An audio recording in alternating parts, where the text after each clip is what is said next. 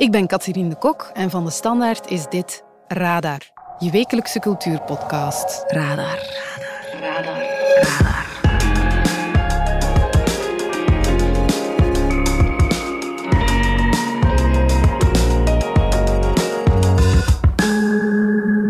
Try to make it sound like you wrote it that way on purpose. De meningen over de nieuwe film van Wes Anderson lopen uiteen. Ik ben in slaap gevallen. Een prachtfilm, absoluut. Chef cultuur Philip van Ongevallen legt straks uit waarom je vooral niet moet gaan kijken naar The French Dispatch. Op het filmfestival waar ik de film zag, was het applaus na de film zo mager dat het uh, echt wel op een uh, zwaar dieet leek. Zo was iedereen onder de indruk waarschijnlijk. Ik zou hem eigenlijk nog eens een tweede keer willen gaan bekijken thuis als ik uh, de slaap niet kan vatten. Want als ik er dus naar kijk, krijg ik meteen een drang om in slaap te vallen. Filmrecensent Jeroen Struis doet dan weer waar hij goed in is. Zijn chef met ijzersterke argumenten tegenspreken en zoveel mogelijk mensen warm maken voor cinema. Ik ga hem deze week nog eens opnieuw kijken en uh, dat zal niet de laatste keer zijn. Het wordt beloofd een pittig debat over de French Dispatch, maar ook over filmrecensies. No, it isn't. Yes, it is. No, it isn't. Yes, it is. No, it isn't. Yes. En dan Tonke Dracht. Op haar 91ste heeft de Nederlandse schrijfster een nieuw boek uit. Wie achter deze deur verdwaalt. Onverslijdbaar zijn haar kinderboeken. Hoe komt het dat een boek als De Brief voor de Koning ook kinderen en volwassenen van vandaag blijft aanspreken? Cultuurredactrice Vele van den Bos ontleedt het fenomeen tonkedracht. Welkom bij Radar. Radar. Radar. Radar. Radar. Op de cultuurredactie van de Standaard wordt geregeld hevig gediscussieerd onder journalisten. Zo ook tussen filmrecensent Jeroen Struis en chef cultuur Philip van Ongevallen. Het onderwerp van debat, The French Dispatch, de nieuwe film van Wes Anderson. Jeroen, jij vond het een prachtfilm. Een prachtfilm, absoluut. Philip, jij vond er helemaal niets aan. Ik ben in slaap gevallen. Heren, we gaan het hier in de studio voor eens en altijd uitvechten. Zijn jullie er klaar voor? Tegen Jeroen, altijd. Oké. Okay. Ik trek mijn bokshandschoenen aan. Jeroen, jij gaf uh, The French Dispatch de maximum score van vijf sterren. Dat is heel lang geleden. Mm -hmm. Ja, waarom, waarom vind je die film absoluut niet te missen? Katrien, ik ben verliefd. dat kun je eigenlijk niet uitleggen. Hè? Dat is zo, uh, ja, je komt op wat wolkjes buiten ja. en je hebt precies een film gezien die alleen voor jou gemaakt is, speciaal voor jou gemaakt is. En ik moet hier wel ook bekennen, het is een film over journalistiek. Mm -hmm. Dus dat is voor journalisten natuurlijk meteen een zwakke plek. Hè? Ja. En we kunnen daar ook heel uh, streng tegenover zijn als dat echt compleet onnozel is. Dat is het hier ook. Maar het is ook wel prachtig onnozel. Het is, uh, het is echt een romantisch beeld over uh, de journalistiek zoals die ongetwijfeld nooit bestaan heeft. Maar wel in de uh, wereld van Wes Anderson. En hij heeft het dus over een, een zondagsbijlage eigenlijk van een Amerikaanse krant. Mm -hmm. Die vanuit Frankrijk dan bericht over wat er in een Frans stadje gebeurt. Ennui sur blasé. The French Dispatch, a factual weekly report on the subjects of world politics, the arts, high and low, and diverse stories of human interest. En uh, de film vertelt dat eigenlijk aan de hand van drie reportages uit dat blad. Mm -hmm. En eigenlijk een postuum aan de pas overleden hoofdredacteur. En ja, het is gewoon helemaal Wes Anderson. I'm naked, Mrs. Clemens. I can see that. Met een all-star cast, geweldige acteurs die allemaal uh, ontergekste personages brengen in ja, geweldige fotografie. In short, the picture was a sensation. Hij is echt een bouwer van miniatuurwereldjes eigenlijk. Hij speelt eigenlijk een beetje poppenkast zoals kinderen met poppetjes spelen. Zo doet hij het, maar dan met heel veel geld. Mm -hmm. En uh, het ziet er altijd uh, geweldig uit. Hij vermengt animatie met dus de acteurs. Ja. Hij vermengt zwart-wit met kleur. En het zit gewoon precies vol met mensen die plezier beleven aan wat ze doen. En dat werkt heel aanstekelijk. You're fired. Really? Don't cry in my office.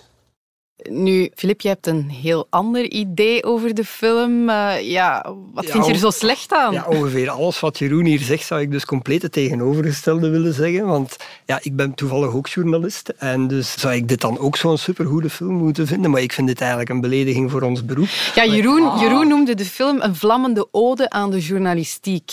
Hoe kijk jij daar dan naar? Ja, vlammend was het al zeker niet. En een ode, ja, kijk, als ik een krant gelezen heb, dan heb ik iets bijgeleerd. Ik, heb, uh, ik ben ben misschien soms ontroerd geweest. Ik heb misschien iets moeten lachen. Ik heb een tip gekregen over iets waar ik naartoe moet. Eh, eh, soms heb ik mij ook wel eens geërgerd uh, of opgewonden. Mhm. Bijvoorbeeld als ik een recensie van Jeroen lees. En in, in, dit, in dit geval, en bij deze film, ik heb mij alleen maar geërgerd. Ah, maar ik heb bijvoorbeeld wel dingen bijgeleerd. Zoals bijvoorbeeld, ik heb bijgeleerd dat in mei 68 dat die hele studentenrevolte eigenlijk erom draaide dat de jongens bij de meisjesstudenten wilden binnengeraken in de kamer. Ja, Jeroen is nog jong natuurlijk, die weet Ik heb dat niet meegemaakt, 1968. Allee, kijk, dat is dan ook zo weer een op flessen getrokken cliché dat uh, in, ingesmeten wordt. Jeroen zegt ook van uh, de, de vele topacteurs die, die erin zitten, en dat is inderdaad zo. Dus je, mm ik denk dat als we Zenderson op uitstap gaat, dat een hele autobus kan vullen met al zijn topacteurs die hij heeft. En dan vind ik het zo'n verschrikkelijke zonde dat hij met die topacteurs werkelijk niks doet. Hmm. Dus hij laat ze gewoon bordkartonnen personages vertolken. En ik, ik, ik, vind, ik, vind, ah, ik, ik kan daar gewoon niet bij. Uh, en, en ja, Jeroen, in zijn recensie schreef Jeroen bijvoorbeeld ook uh, ja, dat het misschien allemaal niet diep snijdt, maar het snijdt wel degelijk. Want dit verhaaltje is zo flinterdun als een blad papier. En aan een blad papier kun je dus wel degelijk flink snijden. Enfin, je ziet, ik, ik maak er mij hier weer boos over. ja, wie, wie jou kent, die weet dat je houdt van uh, kleurrijke mooie beelden. Ja, mag ik het dan toch een beetje vreemd vinden dat, dat, dat je uh, een kleurrijke estate als Wes Anderson ja, de grond inboort? Nou, exact, exact wat ik ook wel vragen Ik heb niks de grond in geboord. Ik heb gewoon mijn mening die ik hier nu even mag vertellen, maar in de krant heb ik dus niks gezegd. Maar Kijk, als ik, als ik mooie plaatjes wil zien, dan kan ik ook wel in een kunstboek bladeren of ik kan naar een museum gaan en dan kan ik ook nog eens perfect even lang blijven stilstaan bij iets wat ik mooi vind als ik wil. Dan ga ik eigenlijk niet naar de film. In, de, in een film wil ik meegesleept worden, wil ik een verhaal krijgen. En het is bekend, dus Jeroen heeft graag films zonder verhaal of met heel weinig verhaal. Uh, terwijl ik graag echt een verhaal heb in een film. Net zoals ik in een artikel ook graag een verhaal heb dat me meeneemt van begin tot einde, een mooi afgesloten geheel. Jeroen is al veel uh, postmoderner in, die denkt daar anders over. Je hebt dan hier mooie beelden, alleen het is gewoon een schijn. Er zit achter die beelden gewoon helemaal niks. Um, je, je, gaf het zelf al een beetje aan, Jeroen. In jouw recensie las ik toch ook wel een zeker uh, ja, voorbehoud. Hè? Uh, kan je er toch niet in vinden dat die film eigenlijk over niet zo geweldig veel gaat? Ik ben het daar helemaal mee eens. Ik vind dat ook mhm. net een hele sterke, grote sterkte van de film. ik vind bijvoorbeeld dat dit daarom een van de beste Wes Andersons is. Misschien wel de beste.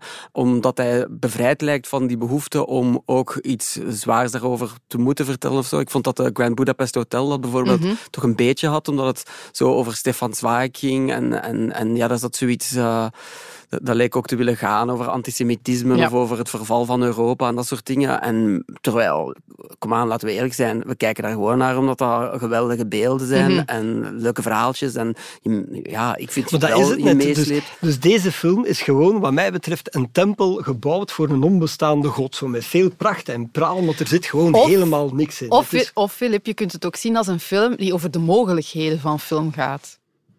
Ja, maar dan kan ik ook naar de catalogus kijken en daar even zien wat zijn alle trucjes die in de trucendoos van de filmmaker zitten. Ja, maar, maar toegeven bijvoorbeeld dat daar dan een tekenfilmpje in zit. Uh, dat, ik vind echt, eigenlijk vind ik het tekenfilmpje het beste van de hele film. Want dus daar, de bordkartonnen personages moeten daar niet vertolkt worden. Ze zijn namelijk al getekend. Dus dat vond ik eigenlijk wel, dat vond ik eigenlijk wel leuk. Dus ja, ja. je zit naar een catalogus te kijken. Spijtig, maar in, in een catalogus zit geen verhaal. In deze film ook niet. Ja, ik vind dat... Ik vind, er zijn toch een heel aantal films die ja, over weinig diepe dingen gaan die toch geweldig zijn en die behoren tot de kanon dan van de filmgeschiedenis. Hè. De films van Tarantino bijvoorbeeld, of de goede daarvan, Pulp Fiction en zo, dat, zijn toch ook films die... Die hebben toch wel een uh, behoorlijk verhaal, in het, in het, geval van Pulp Fiction zelfs met een voor die tijd... Uh, dit heeft ook een verhaal, hè. Dit heeft ook een verhaal. Het is alleen anders verteld dan we gewoon zijn. Het is niet verteld met een drieledige plot. Ja, maar misschien moet je daar toch nog iets over vertellen. Hè, over... Het verhaal is verteld eigenlijk zoals een tijdschrift in elkaar steekt of zo. Uh, het, het is dus een, een postuum en de drie reportages. En dat is de structuur van de film eigenlijk ook. Mhm. En dan zit daar ook nog even een Owen Wilson die op de fiets door het stadje rijdt als een soort van reisgids door Ennui sur Blasé. Gewoon wat leuk is om te doen. Ja, die naam trouwens echt wel... Allee, eigenlijk lacht Wes zenders van ons uit in ons gezicht. En met die uh, Ennui sur Blasé, het kan ook Blasé sur Ennui zijn. want dat is die film, film dus perfect. Hè. Zijn vervelend en blasé. Oké. Okay. Uh, eh, we moeten ook wel even aanstippen, Filip. Het was wel je allereerste Wes Anderson. Ja, om een, om een, of andere reden ben ik daar altijd rondgeslopen. Wat ik heel bizar vind, omdat je zo'n estate bent. Ja, maar ik heb altijd al gedacht, dat zijn zo van die films die Jeroen goed vindt, dus die moet ik eh, die gaan bekijken. Uit de weg blijven. Ja, maar zou je misschien toch geen kans geven? Ja, ik wil eigenlijk naar Moonrise, uh, Moon, Moonlight, weet Moonrise Kingdom. Moonrise Kingdom, Moonrise ja. Kingdom wil ik Dat eigenlijk wel best ook nog wel eens naar kijken. Ik heb eigenlijk de eerste twintig minuten al eens gezien, zeer tegen mijn gewoonte in heb ik dat dan niet uitgekeken, omdat ik toevallig niet kon. En, maar eigenlijk zou ik gewoon eens van in het begin moeten herbeginnen en ernaar kijken. Ik was ook naar deze film trouwens echt met open blik gegaan. En ik, eigenlijk dacht ik van, ja, ik ga dit wel tof vinden. Want eigenlijk, ja, wat ik net zei, van, eh, als Jeroen een film goed vindt, is een beetje op flessen getrokken. Eigenlijk, ik dacht van, hey, het is tof, ik ga eens kijken. Ja. Ja. Filmkritiek is geen democratie, maar het staat op dit moment wel 5-2 op de redactie. Waarbij slechts twee afvalligen eh, in de Wes Anderson religie. Maar, eh, Ja, wat Jeroen dus nu zegt, is iets wat ik op de redactie dus ik weet niet hoe vaak zeg. Hè, als iemand eh, niet zeker is over zijn mening en die zegt dit en die zegt dat. Ik zeg altijd, schrijf uw eigen mening op. Een recensie is geen democratie. Dus in dit geval ook. eh, En ik zou ook gevonden hebben wat ik vind als het eh 2-5 was omgekeerd. Maar ik voel me wel gesterkt door de Ja, ja. kracht van de ja, meerderheid. op het filmfestival waar ik de film zag daarentegen, was het applaus na de film zo mager dat het eh, echt wel op een eh, zwaar dieet leek. Zo was iedereen onder de indruk. waarschijnlijk.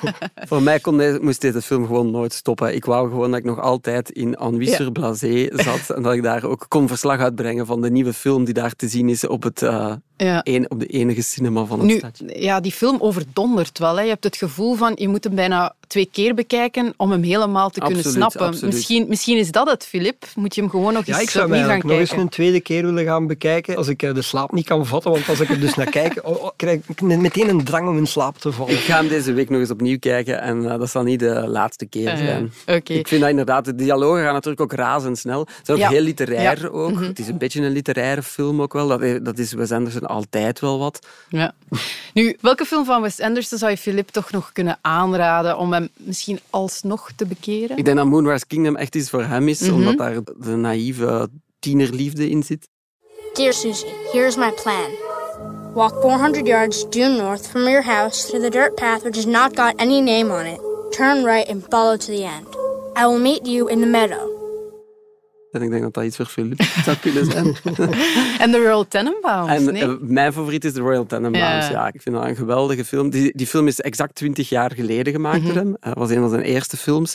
En ja, hij is altijd hetzelfde blijven doen ook wel, in Ja. zekere zin. Maar dat is, dat zijn handtekening. Het zijn altijd wel eh, andere verhalen en spelen zich af in andere plekken. Mhm. The Royal Tenenbaums was echt een ode aan New York, eh, waar dit een ode is aan ja, een soort ro- geromantiseerd Frankrijk, bedacht door een Amerikaan. Mhm. En de Royal Tenenbaums is dan eh, in New York een familie die op instorten Ja. staat of die terug bij elkaar probeert te komen. En daar zit misschien wel meer emotie in. In zijn Ja. eerste films zat echt wel meer ook een filmmaker die bepaalde emotie wou brengen. En dat heeft hij de laatste jaren, toch zeker met Grand Budapest Hotel, echt losgelaten, vind ik. Mhm. Je kan dat een, eh, een gebrek noemen van hem. En ik vond dat in Grand Budapest Hotel wel een beetje zo. Mhm. Maar ik vind dat hier totaal niet nodig. Net omdat hij die vorm heeft van zo'n eh, een krant, eh, vind ik dat ook wel gepast. Ja, ja, ja. Nu, eh, ja, zijn jullie nog eh, even goede collega's na dit meningsverschil of, of zit het toch wel diep? Uiteraard, mijn, menings, meningsverschil met, met Jeroen is chronisch. Dus, eh, Jeroen schrijft het altijd heel mooi op en zo, maar ik weet van een categorie van films, als Jeroen dit heel goed vindt, dat is voor mij een bos waar een wolf in zit. Dus ik blijf daar buiten. Ik blijf gewoon aan de kant van het bos verder wandelen. En als hij iets heel slecht vindt, de laatste Guy Ritchie bijvoorbeeld, vond hij dan toch maar niks. En dat was de laatste film die ik in de tijd voor de lockdown zag. En ik was heel gelukkig dat ik die film toen nog had gezien. Ja. Misschien moet je dan toch maar naar al die Marvel-films gaan kijken. Ja. Of de nieuwe Eh. Bond, die hij maar één ster heeft gegeven. Ja, dat, ik denk dat ik daar... De vorige vond hij ook nog eh, oké en ik vond Mhm. die toen eigenlijk al heel slecht. Eigenlijk, ehm, ja, Jeroen heeft mij ook wel eh, gezegd dat hij deze film eigenlijk een ster meer heeft ge- gegeven, precies om mij te jangen.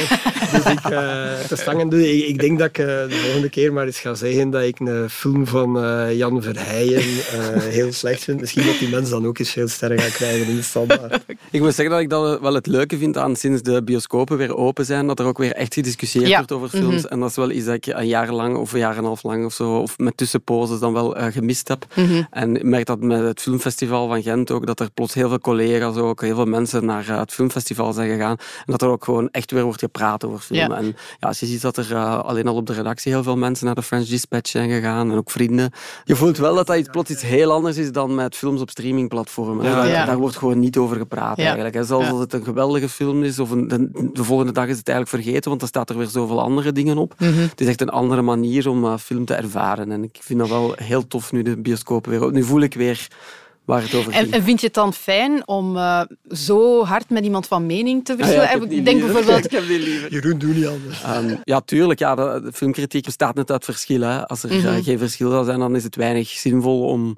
Het gaat eigenlijk over het gesprek. Het is niet omdat ik het vijf sterren waard vind en zeg, dit moet je gezien hebben, dat mm -hmm. andere mensen dat ook zullen vinden. En dat is net uh, het interessante. Ja. En dan, dat bevraagt me dan ook wel over, ja, heb ik eigenlijk wel uh, scherp gekeken? Heb ik misschien een aantal dingen ja. niet, niet goed gezien? Ben ik te mild geweest, omdat de film gewoon alles afvinkt waar ik van hou? Ja, oké. Okay, Jeroen... Ik ben verliefd, Katrien. Ik, ben, ik, ik val niet te overtuigen van het tegendeel. Oké, okay, Jeroen, Filip, bedankt voor uh, het gesprek. The French Dispatch van Wes Anderson is nu te zien in de bioscoop.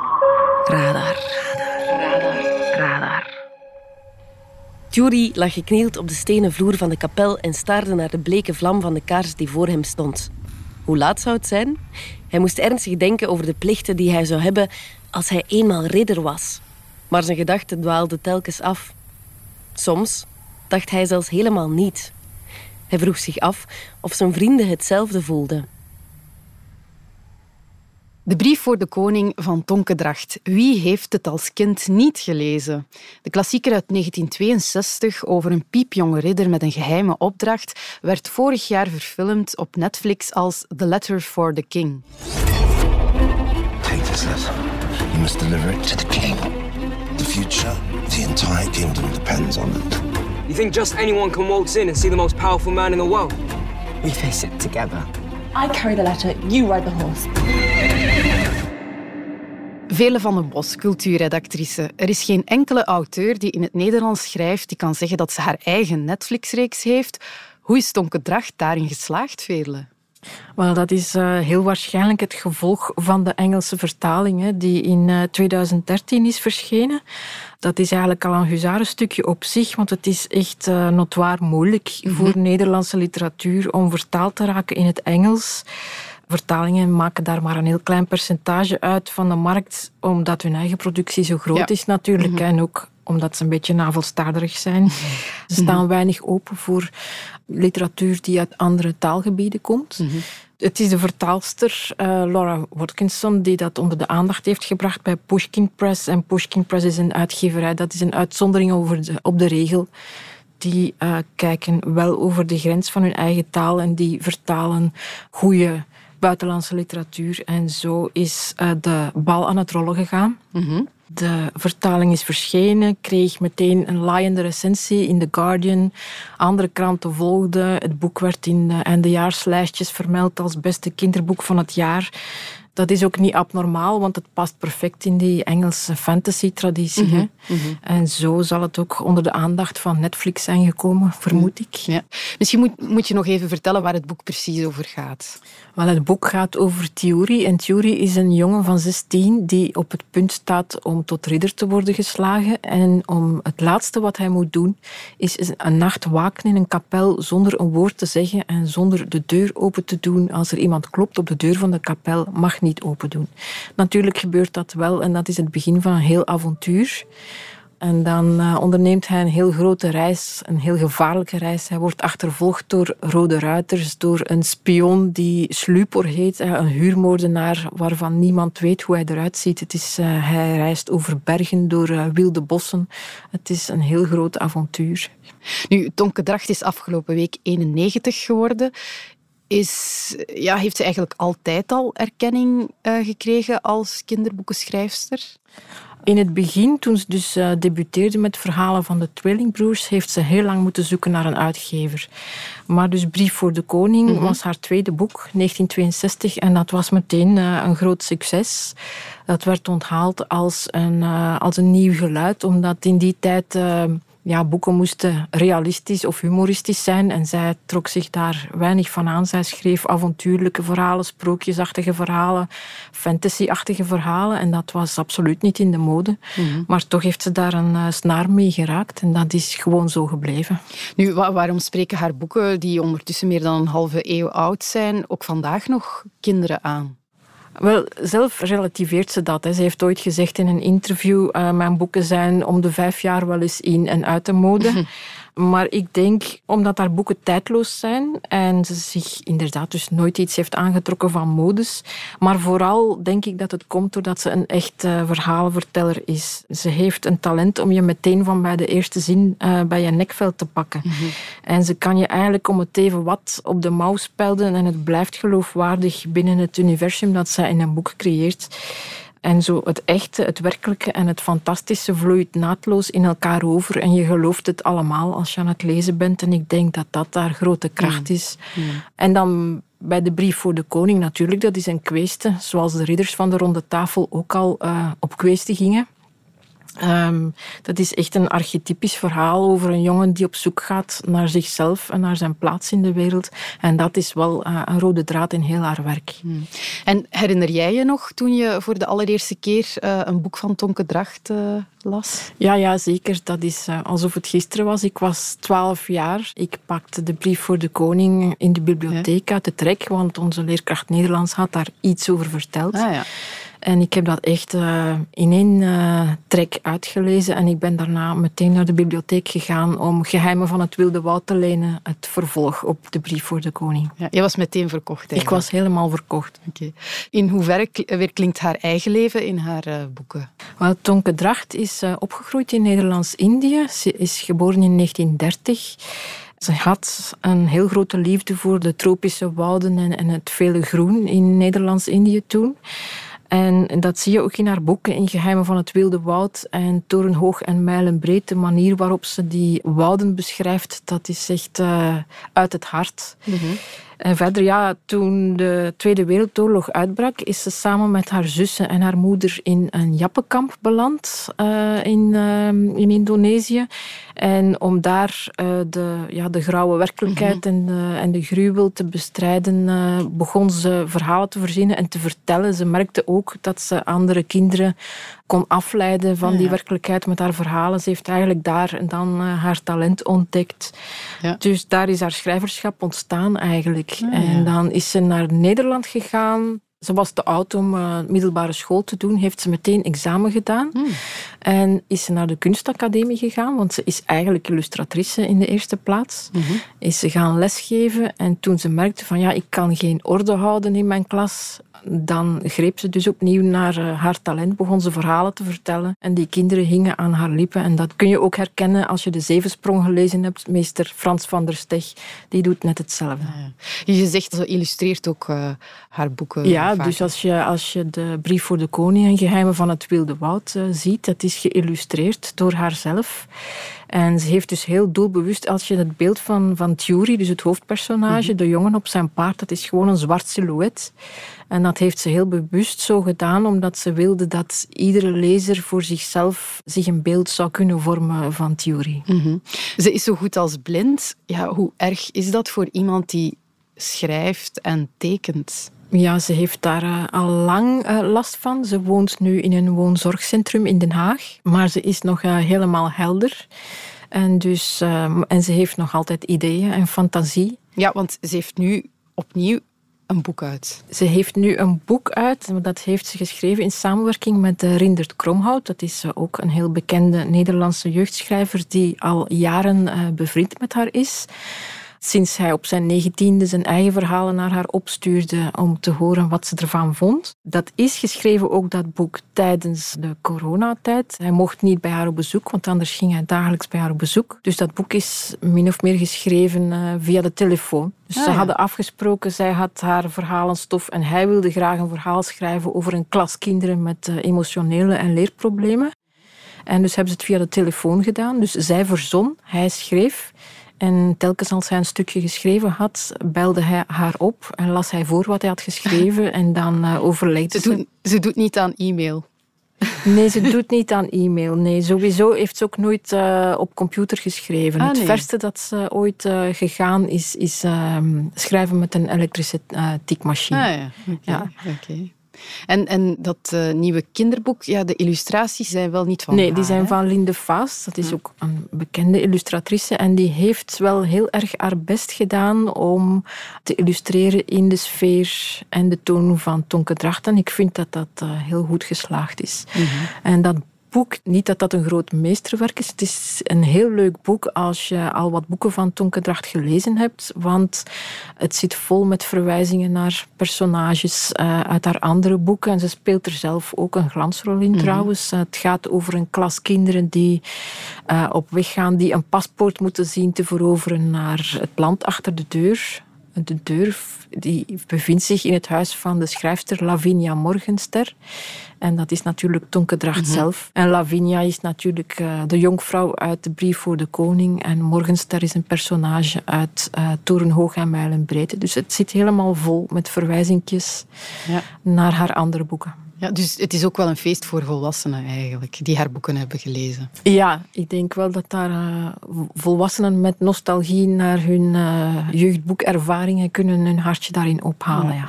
Nu, uh, haar een jeugdschrijfster noemen vind je bijna beledigend. Schreef je in een stuk in de krant over haar. Ja, hoe moeten we haar dan wel noemen? Ja, beledigend is veel gezegd. Hè. Ze is natuurlijk wel een jeugdschrijfster. Hè. Ze heeft echt fantastische jeugdboeken geschreven, dat is vast en zeker. Maar ze heeft ook boeken geschreven die perfect door een uh, volwassen publiek kunnen worden gesmaakt. Mensen die van uh, fantasy houden, die kunnen perfect Tonke Dracht lezen. En als je haar dan een jeugdschrijfster noemt, dan zet je een muur -hmm. tussen die lezers en het werk van Tonke Dracht. En dat is jammer. Ik vind dat je haar beter een fantasy-schrijfster voor jong en oud kunt noemen. Niet al haar boeken zijn geschikt voor volwassenen, maar sommige wel. Zoals, en, uh, noem er eens een paar. Of, uh... Zoals Torenhoog en Mijlenbreed. Dat is een, een, toekomstroman die eigenlijk wel heel actueel is vandaag ook. Het is de, de aarde is helemaal verdroogd en uh, de dieren zijn uitgestorven. En er zijn alleen nog wilde wouden op de planeet Venus en rivieren en bergen. Alleen mogen mensen daar niet inkomen omdat die wouden alles aanvallen wat niet van mm. plantaardig materiaal is. Mm -hmm. Ogen van tijgers is ook zo'n boek. Dat is eigenlijk het vervolg daarop. En haar laatste grote boek Achter de Deur. Over een uh, soort parallel universum achter een deur, waar alle tijd is weggevallen, waar klokken geen wijzers hebben en dat vol zit met uh, verwijzingen naar van Einstein naar Escher. Hmm, dus het kan perfect door volwassenen worden gelezen. Oké. Wie achter deze deur verdwaalt van Tonkedracht en Rindert Kromhout is nu uit. Vele bedankt voor het gesprek. Graag gedaan. De suggestie van de chef. Afsluiten doen we elke week met een suggestie van de chef cultuur van de Standaard. Deze week Lieve van de Velde. Ik ben uh, een tijdje geleden al naar uh, de expo geweest van uh, Proximus Art Collection. De collectie van Belgacom, een wijle Belgacom eigenlijk, de kunstcollectie. Om de zoveel jaar wordt daar eens een selectie uitgemaakt en wordt die tentoongesteld in de gebouwen van Proximus aan het Noordstation in Brussel. Je pakt de lift naar het ehm, hoogste verdieping en daar hebben ze dan in al die voormalige bureautjes hebben ze dan allerlei kunstobjecten, schilderijen en vooral uh, foto's opgehangen. En dat heeft eigenlijk een heel leuk effect, omdat je daar... Je loopt daardoor als in een kantoor en dan heb je van die kleine kotjes waar je even kan bij zitten. Je hebt een geweldig uitzicht over de stad. Je hebt dan die gang, die skywalk tussen de twee gebouwen, wat ook wel heel uh, indrukwekkend is. Qua kunst is het uh, vooral fotografie. Er zijn uh, werken van uh, Saul Letter, dus de streetfotograaf. Je hebt Martin Parr. Bieke de Poortere heeft daar haar uh, Germain werken hangen, een stuk of vier.